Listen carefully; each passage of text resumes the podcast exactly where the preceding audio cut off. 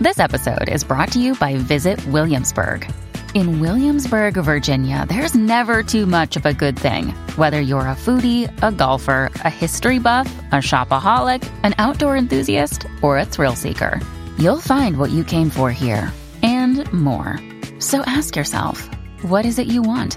Discover Williamsburg and plan your trip at visitwilliamsburg.com. Mom deserves the best, and there's no better place to shop for Mother's Day than Whole Foods Market. They're your destination for unbeatable savings, from premium gifts to show-stopping flowers and irresistible desserts. Start by saving 33% with Prime on all body care and candles. Then get a 15-stem bunch of tulips for just $9.99 each with Prime. Round out Mom's menu with festive rosé, irresistible berry chantilly cake, and more special treats. Come celebrate Mother's Day at Whole Foods Market. Welcome back, especially to those of y'all on the coast just getting your power turned back on after the hurricane. We haven't forgotten about you, and I really appreciate you haven't forgotten about us. Let's get to it. We have some of the economic impact of Hurricane Sally, where our senators stand on the Supreme Court issue, and oh, good, obesity stats are out. I'm Mike Morgan, and we're down in Alabama.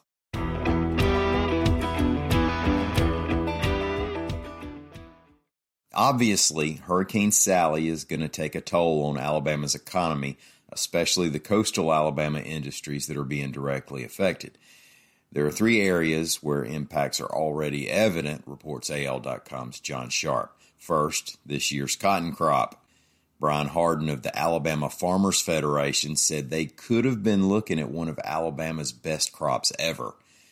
But with just a few weeks to go until harvest time, Sally came along and with its wind tore up cotton plants and with its wind and rain likely damaged or ruined many of the bolls that were already opening up.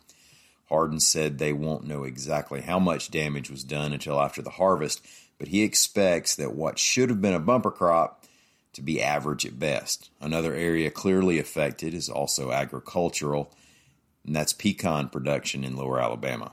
Now, don't look at me like that. I say pecan the right way. Most people get either the first half or the second half of that word wrong.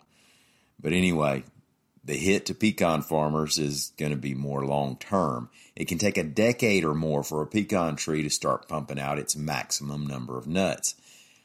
And there are a lot of pecan trees uprooted now after Sally.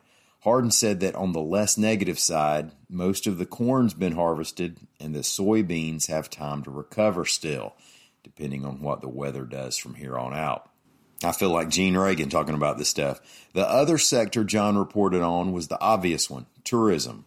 We're about six months removed from when the state shut down the Alabama beaches for more than a month out of COVID 19 concerns. And here we are now shutting them down again until September 27th. Now, this isn't typically a strong month for the beaches anyway, but coupled with the COVID shutdown and canceled festivals, you're wanting to shore up your bottom line as much as you can as the weather cools off. Officials say they're worried about charter boat fishermen with not only tourist cancellations, but tore up marinas and boats that washed up onto land, one thing that happened during the hurricane was that hotels saw high occupancy rates during Hurricane Sally. Many people evacuated to hotels, among them, ironically, people from the Mississippi coast who thought they were going to be hit directly by Sally and ended up renting a room right in the storm's eventual path. In the debate over whether President Trump ought to appoint a Supreme Court justice to replace Ruth Bader Ginsburg and whether the Senate ought to vote to confirm, Alabama's two sitting senators have weighed in over what they think, reports AL.com's Paul Gattis. Now, don't spit out your coffee in shock, but Republican Richard Shelby is in favor of moving forward with the confirmation, and Democrat Doug Jones believes everybody should wait to see who wins the coming presidential election before anyone is appointed. Jones, of course, is running to keep his seat against the GOP's Tommy Tuberville.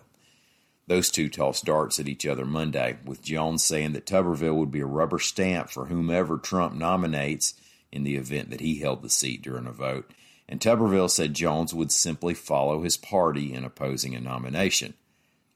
And both of them may actually be right. That would have to be a record for political campaign accuracy.